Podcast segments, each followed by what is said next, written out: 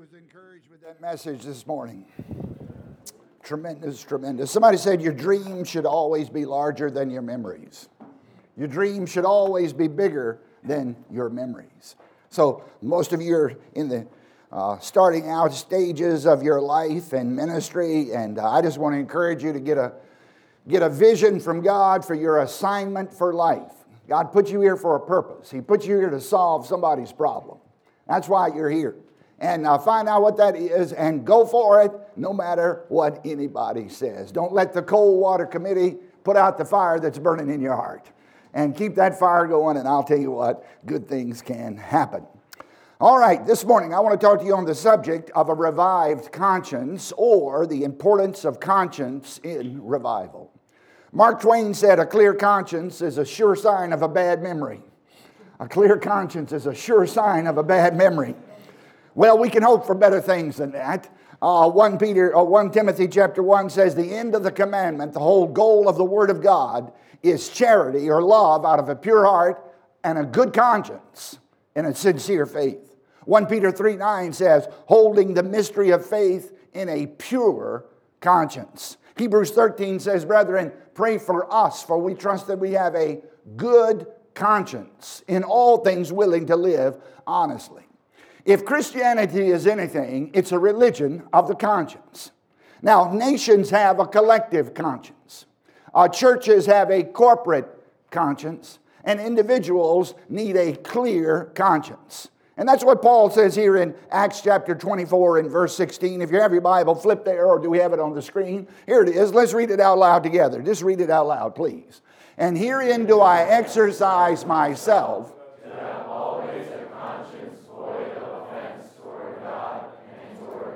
Man, I like your enthusiastic singing and your enthusiastic reading. So read it one more time. I want to hear it. I'm going to save my voice. And herein.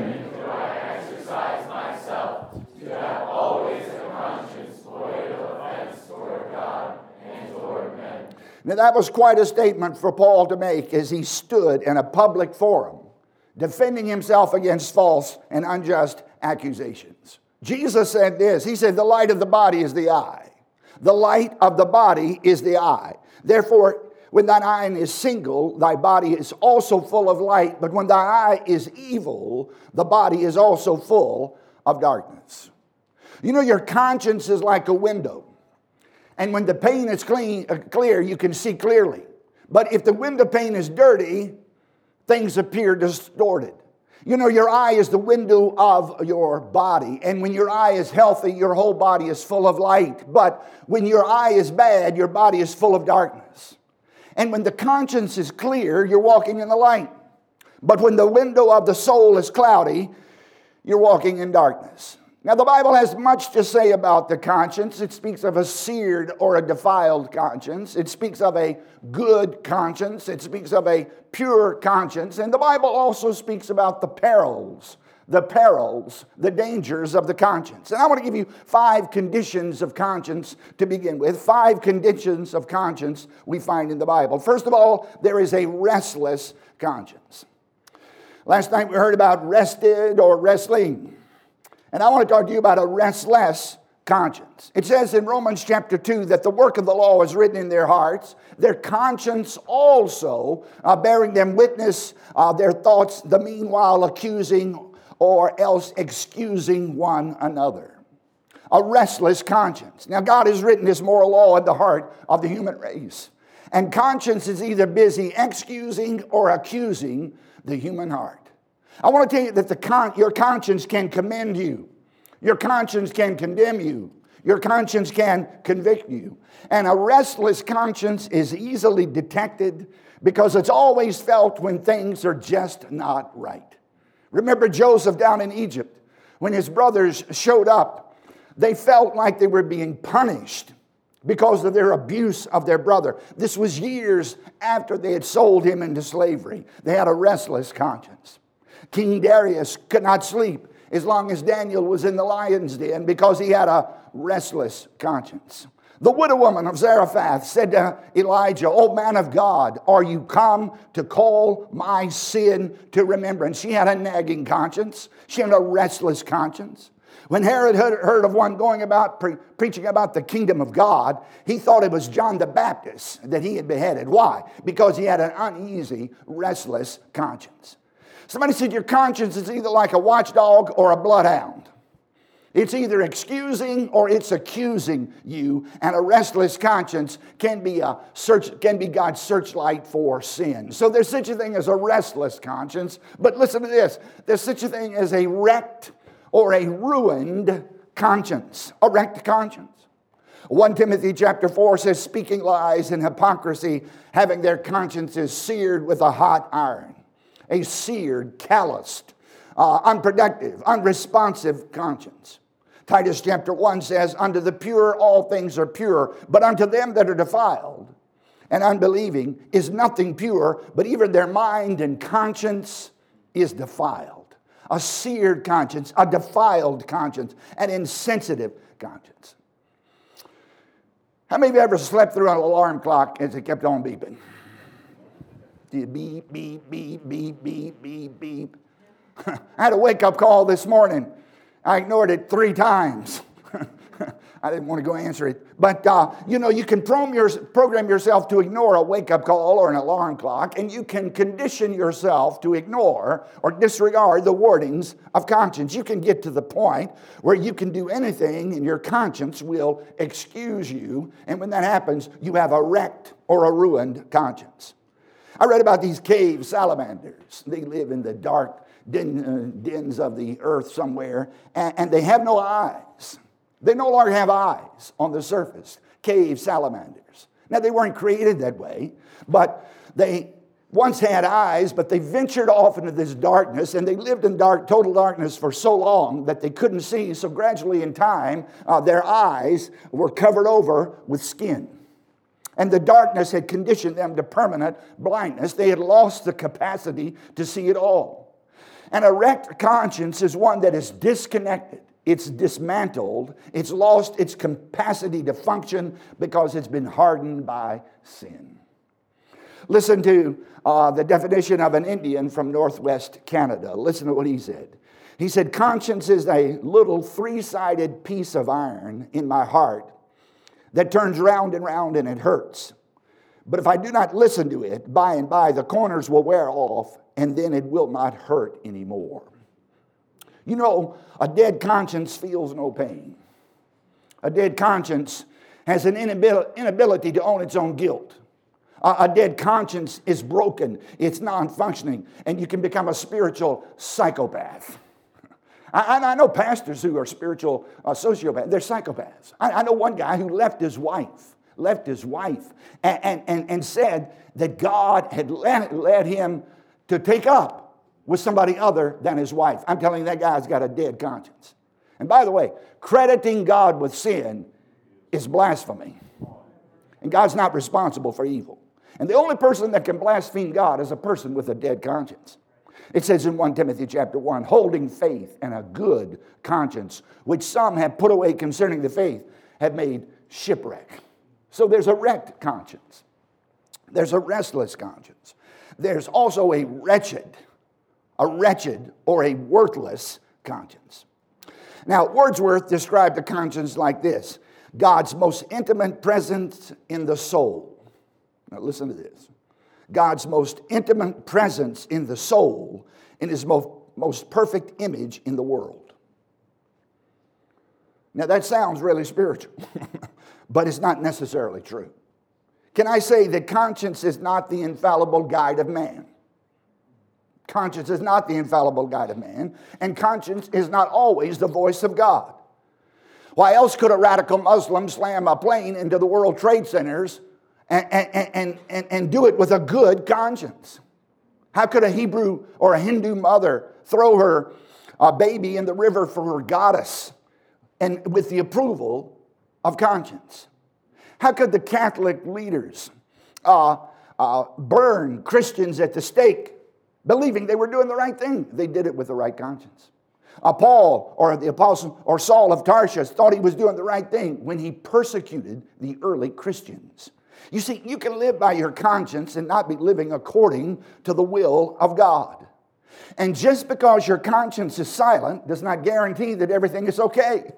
A living with a faulty conscience does not mean you're innocent. Let me say this conscience is more important than intelligence. Conscience is more important than intelligence. You can sit under the best exposition of scripture and still have a heart of stone.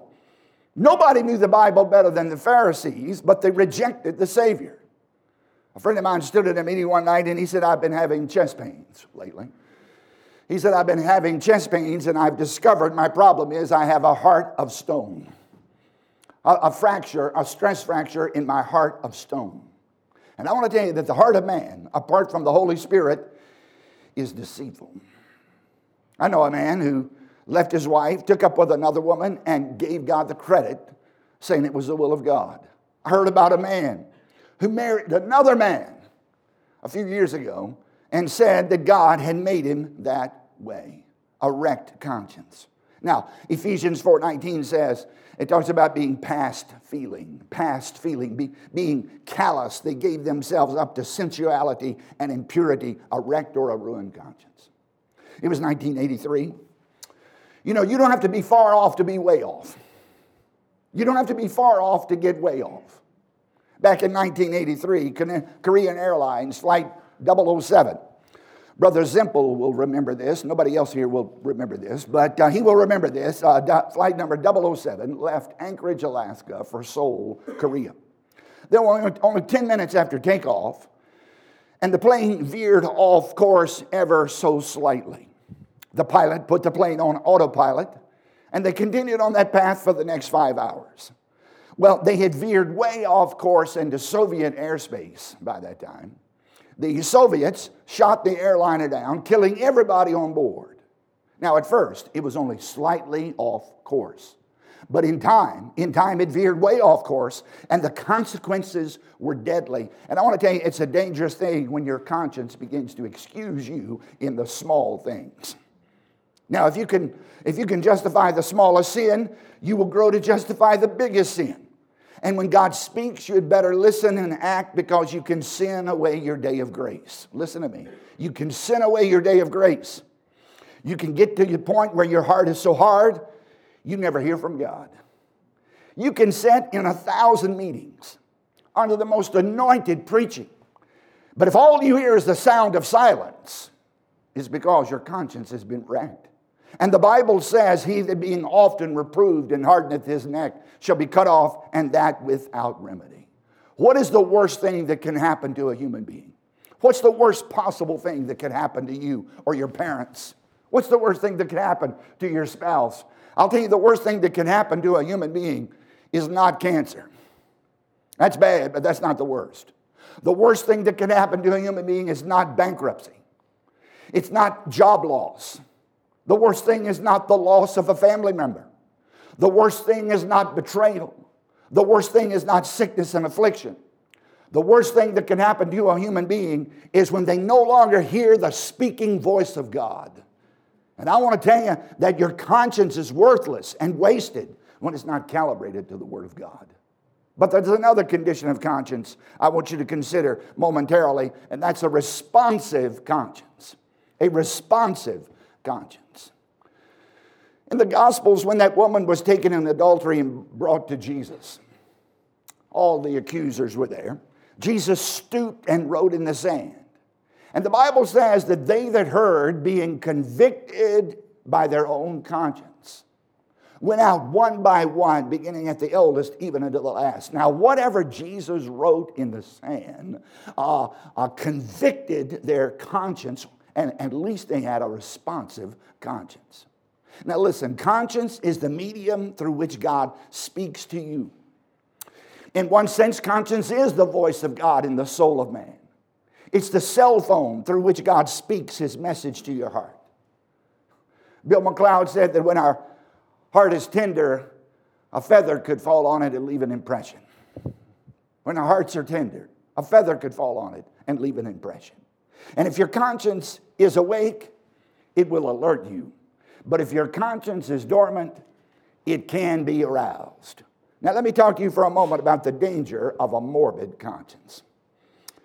You know, some people are sensitive. Some of us are overly sensitive. And, uh, you know, our consciences can condemn us over inconsequential things. And I want to tell you, you got to get your conscience calibrated to the Word of God. It's kind of like a thermostat. If it's too hot, you can tone it down. If it's too cool, you can tone it up. And you got to get it calibrated right with the Word of God. Back in uh, uh, the mid 80s, my wife was expecting our first child. We left Virginia on a tour. Back in those days, we would drive from the East Coast to California. I said we would drive from Virginia to California. We had a Volkswagen Rabbit diesel, got 55 miles to a gallon. We could go, we could drive all the 3,000 miles for 20 bucks back in those days. Not as old as Brother Zempel. And uh, we were out there in California. We were coming back home, and we had never seen the uh, Grand Canyon. Now, after you've been on the road in, in a while, uh, you think, well, boy, it's just all glamour and you go around seeing everything. After two years, there's nothing you want to see. There's nothing in the world that you would drive out of your way to see. But we're coming back from uh, Southern California, and we decided we'll stop in Flagstaff and then we'd go up to the Grand Canyon. Well, uh, we got up the next morning, went up to the Grand Canyon. It was kind of overcast kind of like Wisconsin. And uh, at least the roads were decent. Say amen on that point right there. These roads you got up here, man. But uh, anyhow, uh, anyhow, uh, we were on the way up to uh, Grand Canyon, and we went through the Sun Crater National Forest. Anybody ever been to the Sun Crater National Forest? Really? Well, don't worry about it. But uh, we were on the way to the Grand Canyon, and we went through the Sun Crater National Forest. And, and the Sun Crater National Forest is where they have acres and acres and acres of pumice, lava rocks. And they tell you that billions and billions and billions and billions of years ago, there was a giant volcanic overflow, and it put all of this, this pumice, this lava rock on the ground. And, uh, and uh, we're on the way in, uh, going through this Sun Crater National Forest with acres and acres of lava rocks and so I pulled the Volkswagen diesel rabbit over on the side, hopped out of the car, left my pregnant wife sitting, ran down the hill, picked up a couple of these lava rocks, brought them back, handed them to my wife. I said, hey, look at these, look at these, look at these rocks. I thought if we ever had a home with a mantle, we'd put them on the mantle as souvenirs. And my wife, being the Pharisee like person that she uh, is, said, What are you going to do with these rocks? well, I'm, I'm going to take them home and we'll put them on the mantle if we ever have one. And she said, Did you see that sign back there? I said, What sign? Now, the truth is, I saw the sign, but only read enough of it to know what the rest of it was going to say. I didn't want to hear what it had to say, so I quit reading the sign. And she said, The sign said, Please do not remove anything from the Sun Crater National Park. I said, Honey, it's only a couple of rocks. She said, What do you think would happen if everybody took a couple of rocks? I said, It'd take another billion years to clean this place out. Look at all these rocks out here. What are you talking about? Give me the rocks. So I grabbed the rocks and shoved them under the seat. Well, we had a quiet trip up to the Grand Canyon. now, I wanted the distractions. I turned on the radio and I didn't want to hear a Christian uh, broadcast talking about a clear conscience. and I, I, couldn't listen to the rock station, so I was easy, looking for easy listening or Beethoven or something. And, uh, you know, we got up to the Grand Canyon. It was cloudy. We got out of the car. We peered into that big hole and we said to ourselves, what is the big deal? Got in the car, went home. Now, when I got home, uh, I was restless. I was bothered. I had a hard time sleeping. I didn't want to talk to people. I didn't take the phone calls. Man, I was up at night watching Johnny Carson and eating pepperoni Ritz crackers, which is a sure sign you're backslid on God when you get in this, this kind of condition. And, and, and I moped around the house for three days, three days. And, and, and finally I said, okay, God, what's wrong?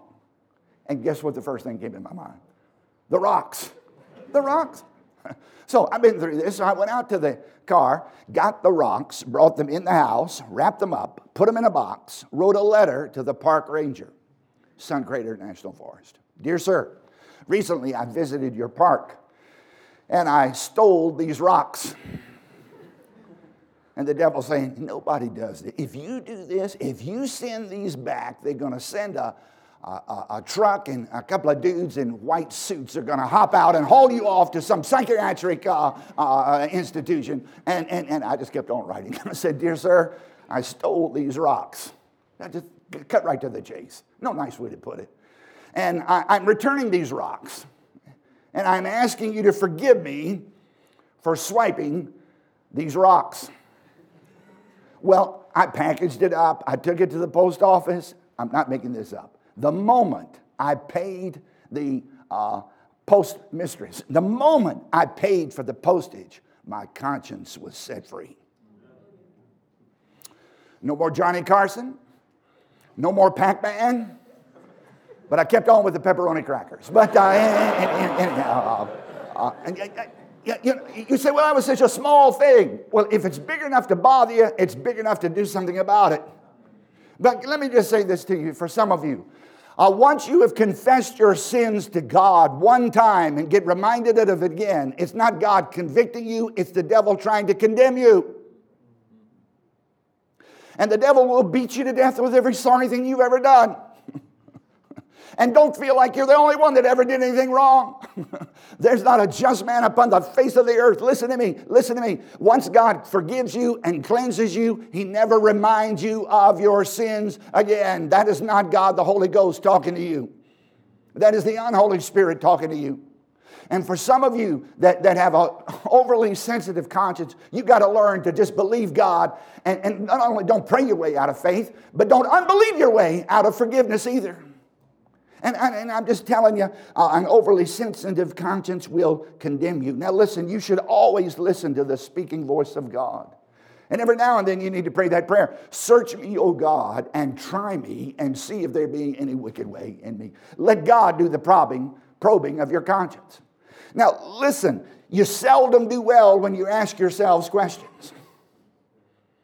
And God doesn't want you going on a witch hunt to try to figure out what's wrong with you. You can't self diagnose yourself. That's why you need to open yourself up to the Lord. And, and morbid introspection is neither healthy nor helpful. and if you look like a backslidden Amish man, uh, you need to get a clear conscience to get filled with the joy of God's salvation. I'm, I'm serious here. Morbid introspection is not going to help you. It's not healthy and it's not helpful. But Holy Spirit inspection is always beneficial. Stop searching your heart, let God search your heart. Now, Paul spoke of righteousness, self control, and judgment to come, and the Bible says it caused Felix to tremble. Why? Because his conscience was pricked. He had a responsive conscience, at least.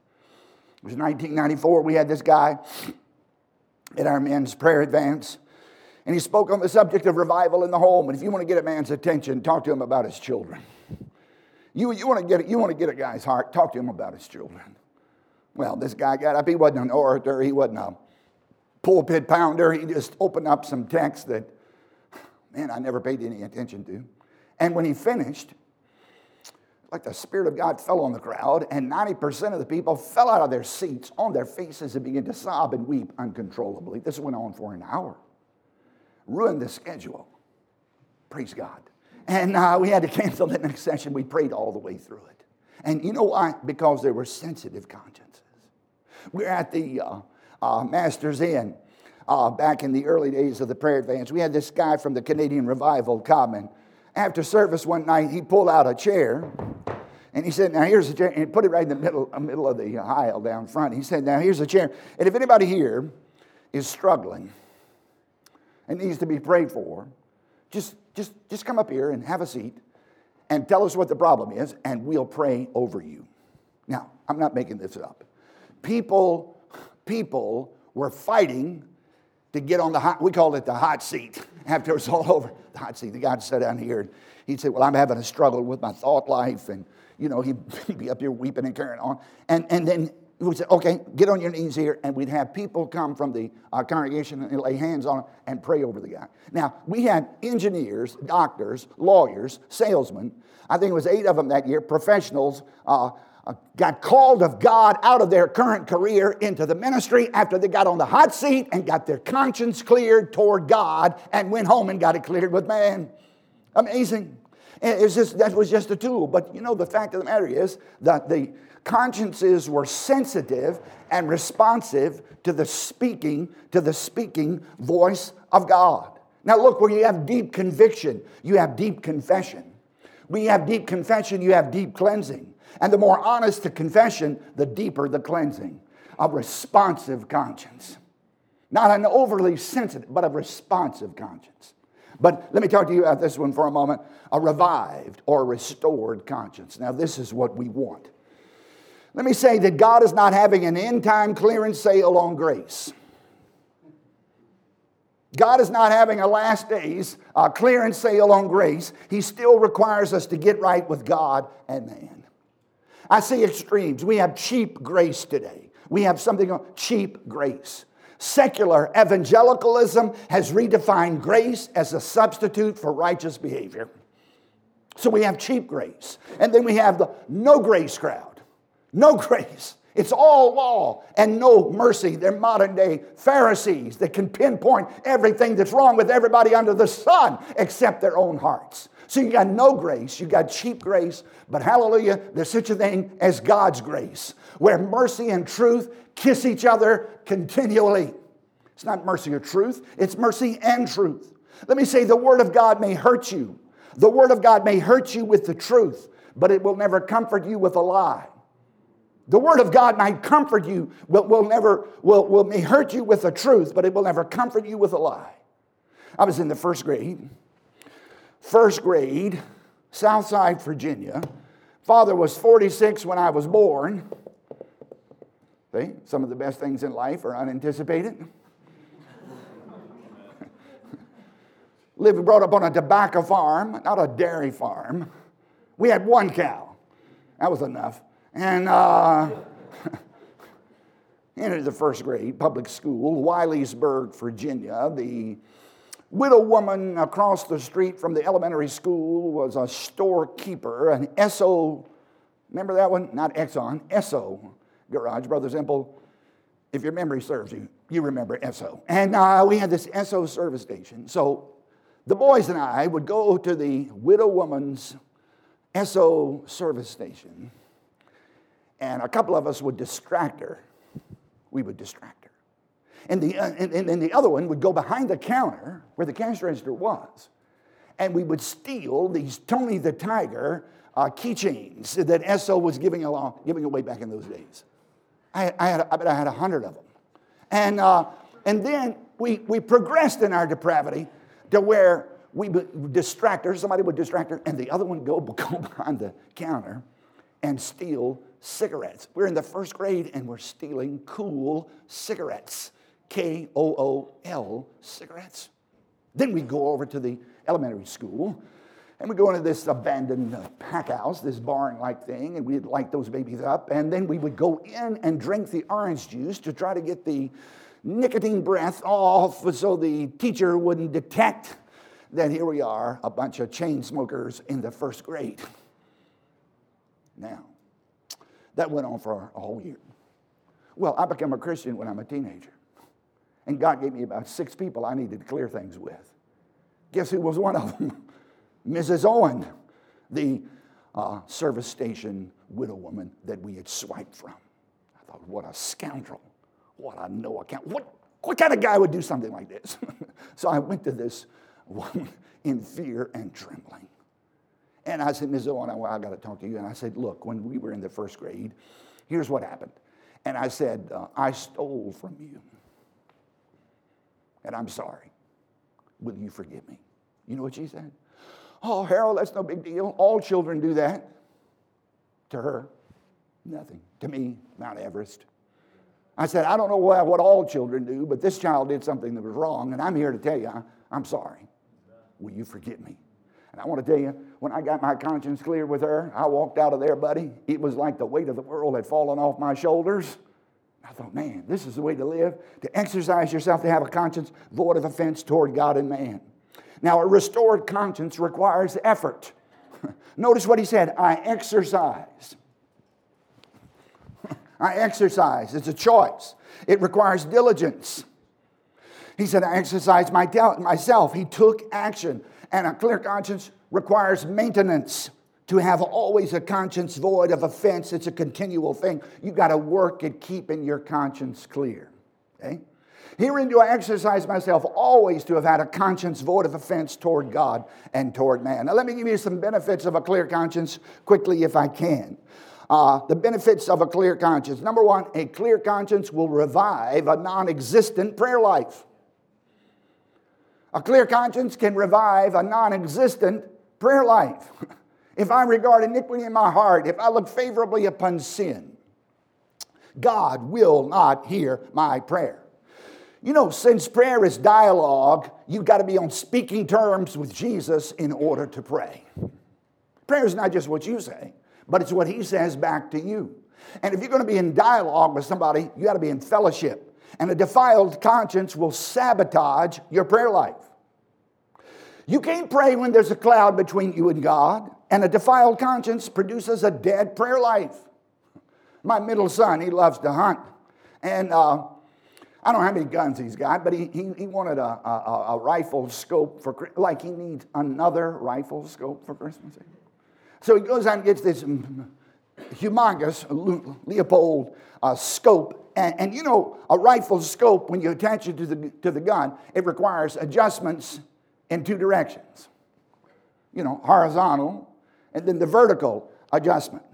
Can I say, spiritually speaking, it's not enough just to confess your sin to God. You got to put it right on the horizontal level. And clearing your conscience revitalizes your prayer life.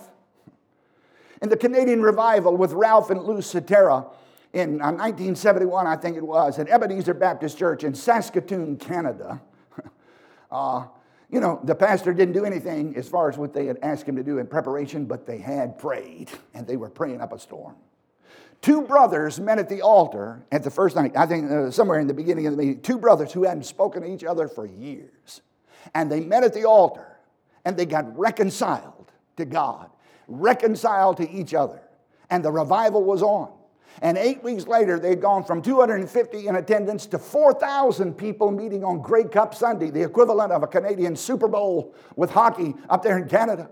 And, and, and you, know, you know what happened in that meeting? They had a revitalization uh, uh, uh, of the prayer life individually and in the local church. And I want to tell you, a clear conscience revives your prayer life. Number two, a clear conscience accelerates your spiritual growth. It accelerates your spiritual growth. Hebrews chapter 5 says that strong meat belongs to them that are of full age, who, who even those who by reason of use have their senses, their organ of perception, exercised to discern both good and evil. You know, the more you grow in Christ, the more accurate your conscience becomes. Paul said, My conscience bearing me witness in the Holy Ghost. What? What? My conscience bearing me witness in the Holy Ghost. God communes with his people through the conscience. You hear the speaking voice of God into your soul, and apart from the communion of the Holy Ghost, there is no Christian life. There is no Christian life. Can I say something to you? Don't make the peripheral the main thing. The main thing is walking with God. Jesus is the main thing. He's the main thing. And if you've got Him right in your heart, you can have a bunch of other things wrong, and God will still use you. But I'm just here to tell you, apart from the communion of the Holy Ghost, and when your conscience is clear, uh, you commune with your God.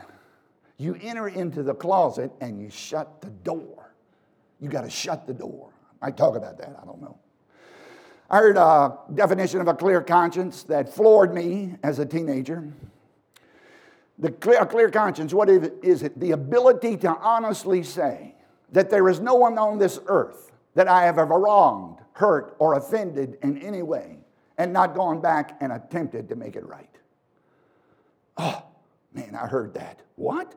the ability to honestly say, There is no one on this earth that I have ever wronged, hurt, or offended in any way, and not gone back and attempted to make it right. When I first heard that, I felt bad. I thought, man, alive, I've done so many people so wrong. I don't know if I have enough decades left to put everything right. But God narrowed it down to about seven or eight key situations.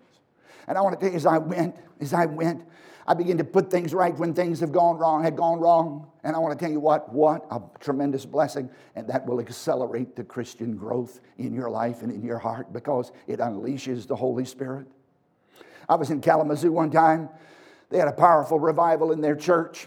And uh, I remember a little girl in the first grade or something, seven years old, she stood up there weeping, weeping her eyes out, and confessed that she had stolen a paperclip a paperclip. I remember back in those early days, we used to have deposits on glass soda bottles. Okay? This was not an environmental thing, this was an economic thing. And uh, at that point in time, the deposit had gone from two cents to 10 cents.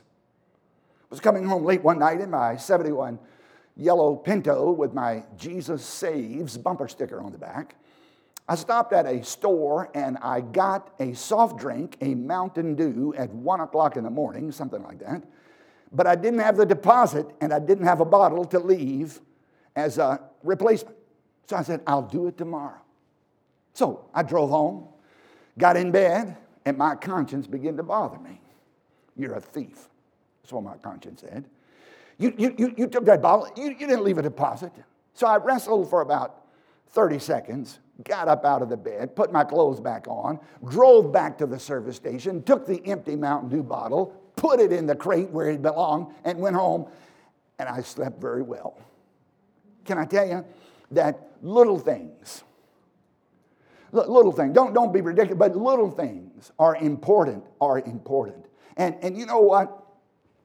Uh, uh, the physical body, when it comes to your physical body, you either use it or lose it. They call it the atrophy of the muscles. And I want to say that spiritual atrophy is not always permanent. I heard about these rats that had gone so far underground they partially had lost their sight because they lived in darkness, continual darkness. But gradually, as they were exposed to the light, their sight began to return.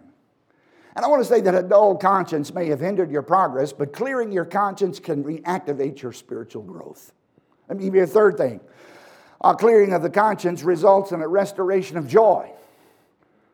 A restoration of joy. Paul said in 2 Corinthians chapter 1 For our rejoicing is this, the testimony of our conscience. This is our rejoicing, the testimony of our conscience. Being right with God and man restores the spirit of rejoicing.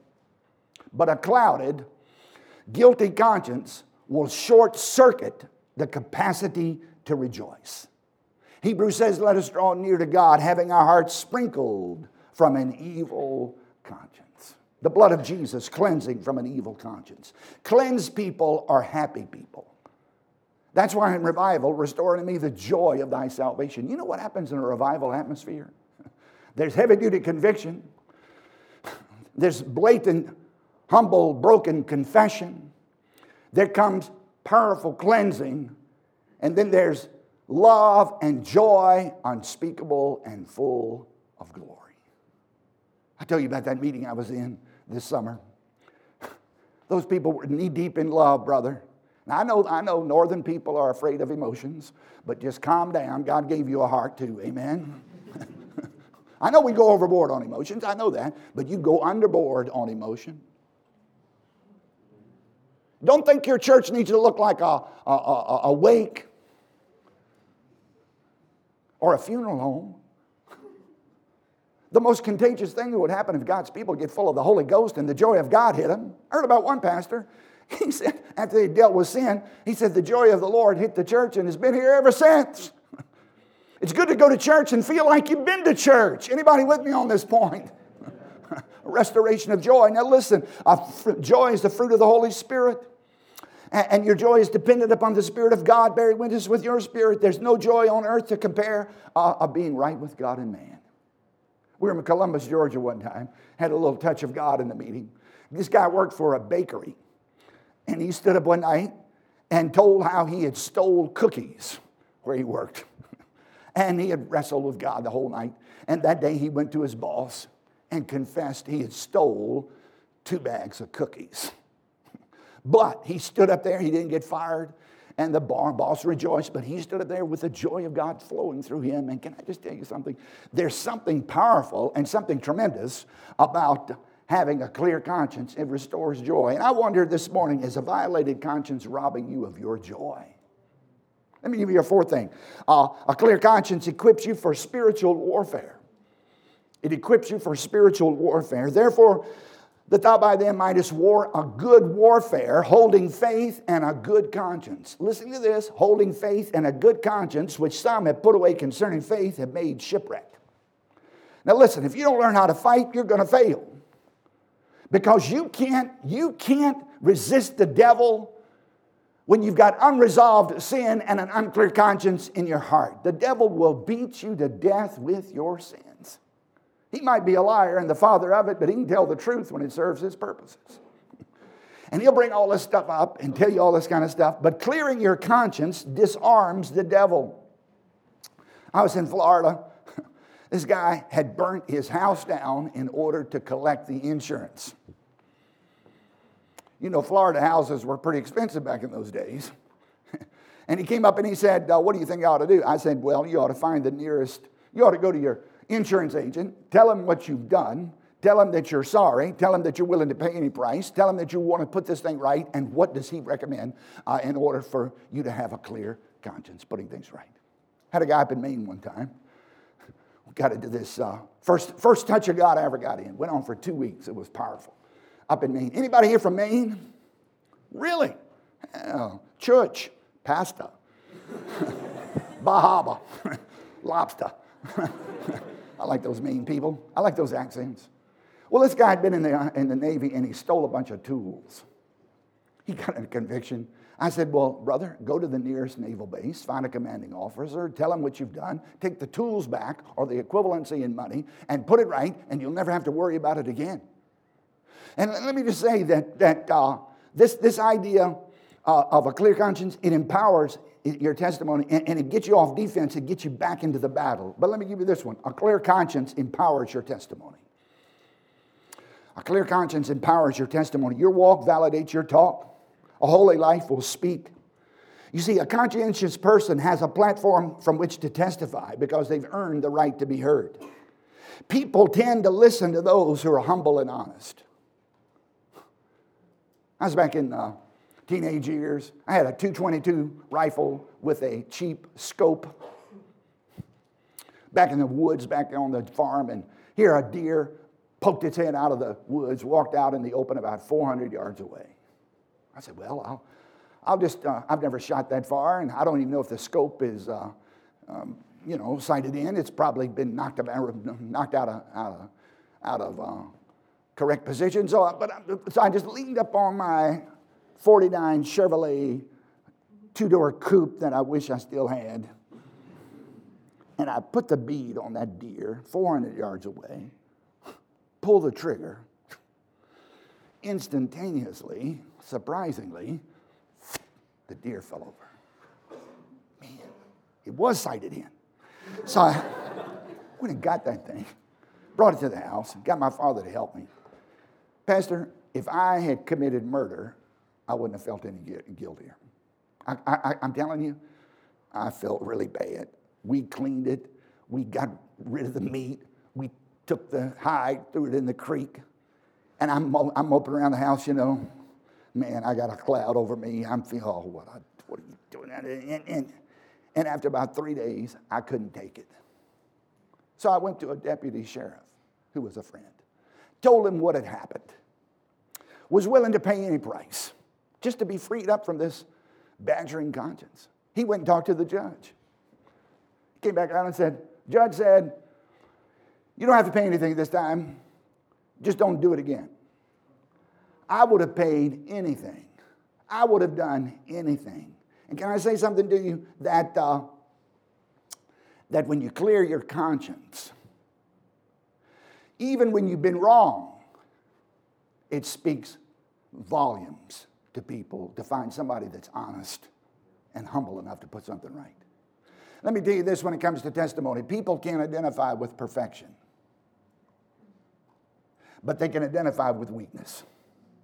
And when you've got a sinner's testimony and you've come back into the light, you'll help the other man that's maybe still in darkness and help him get out of the darkness. Amen? Well, it empowers your testimony. Number five, uh, a clear conscience uh, brings physical restoration. Physical restoration. David said, When I kept silence, my bones waxed old through my roaring all the day long, for day and night thy hand was heavy upon me. My moisture is turned into the drought of summer.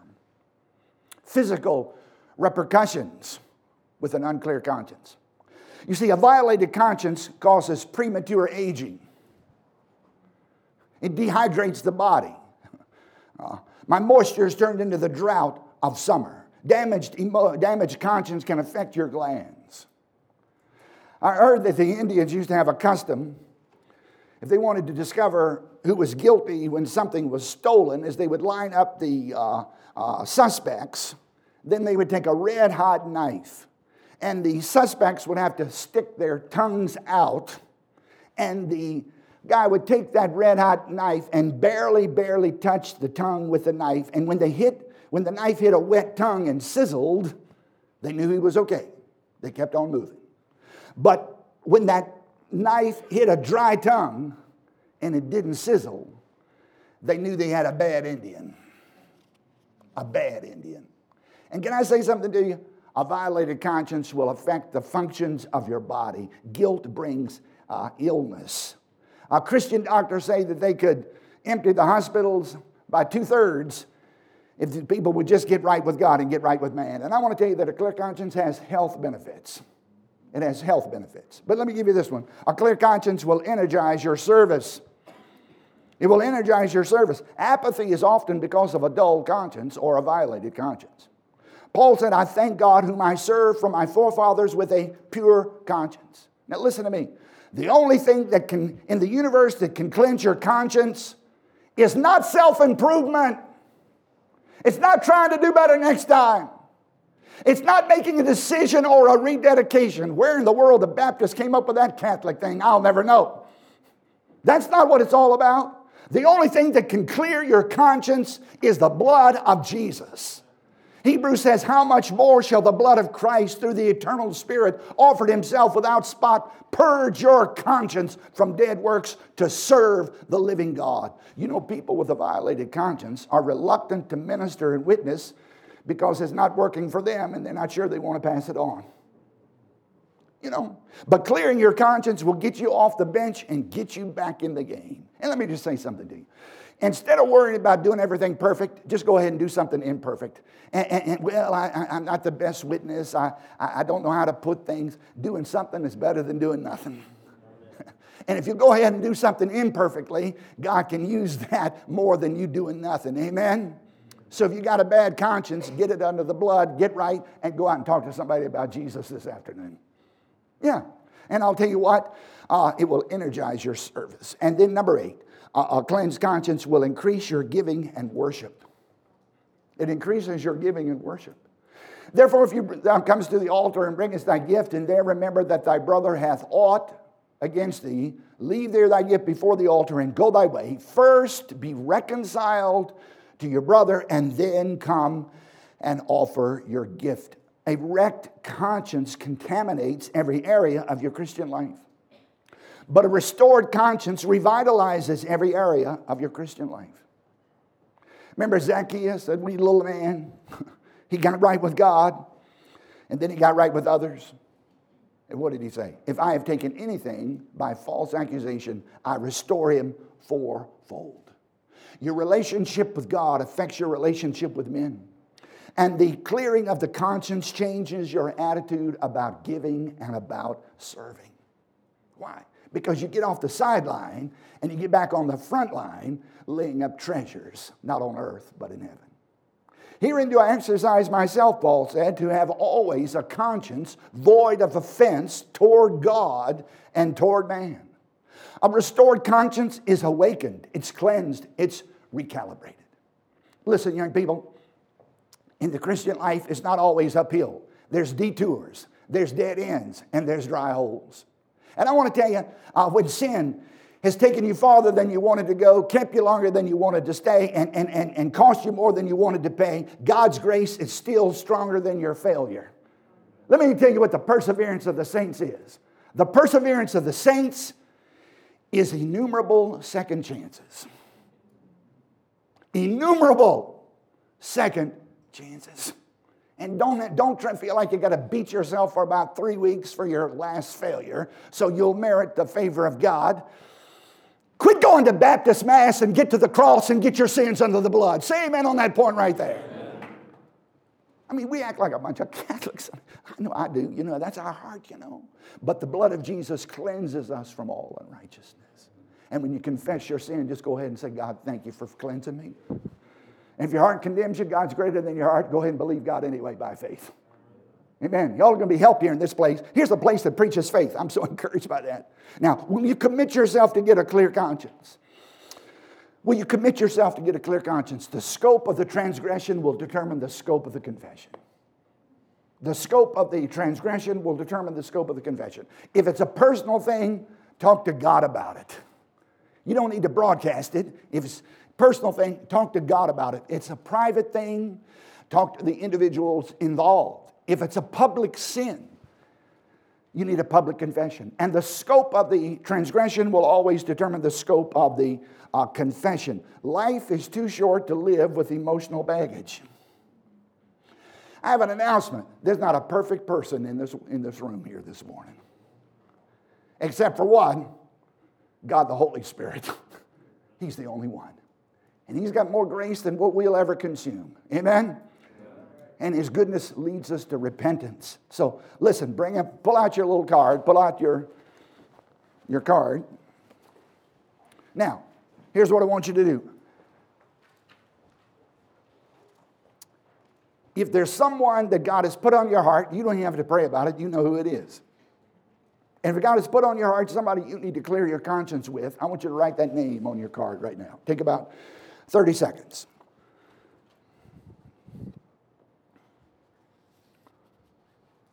Clearing of the conscience.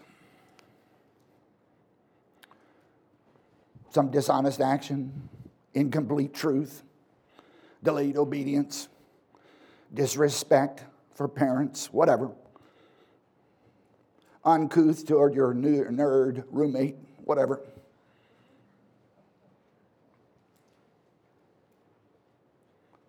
Just, just, just put it down right there. Now, you say, how do you, how do you, how do, how do you go about clearing your conscience? All right, a couple of things. You need to pray about it. You need to ask God to forgive you. And, and you don't need to take two hours to do that. Just name it.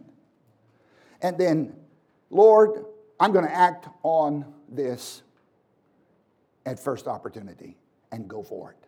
When you go to people to clear your conscience, be very, very clear the way you go about it. Don't ever go up to somebody and say, If I've ever done anything to offend you. Don't ever stand in chapel or church. if I've ever done anything to offend anybody, I'm just I want to ask you to free. No, no, the ifs never solved anything. And if you haven't done anything, you don't need to say anything. But if you did something, own up to it. And here's the way you do it 10 words I was wrong. I am sorry.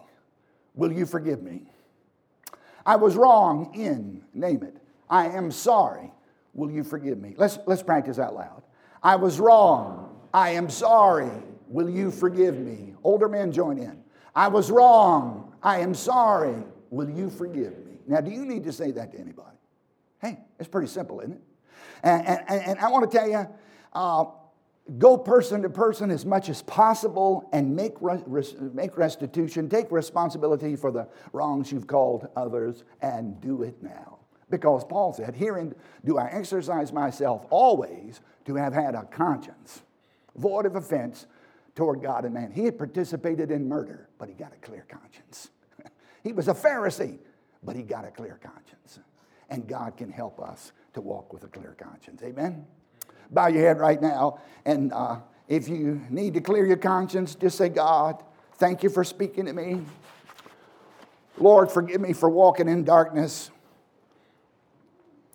And Lord, empower me to go and to act in obedience, to put things right horizontally where things have gone wrong. Pastor Van Gelderen will come and give us a word here.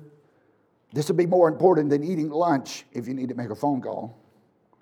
This would be more important than whatever if you need to square it with somebody here in this room. Herein do I exercise myself always to have had a conscience void of offense toward God and toward man. Pray it out. Pastor will give us further direction.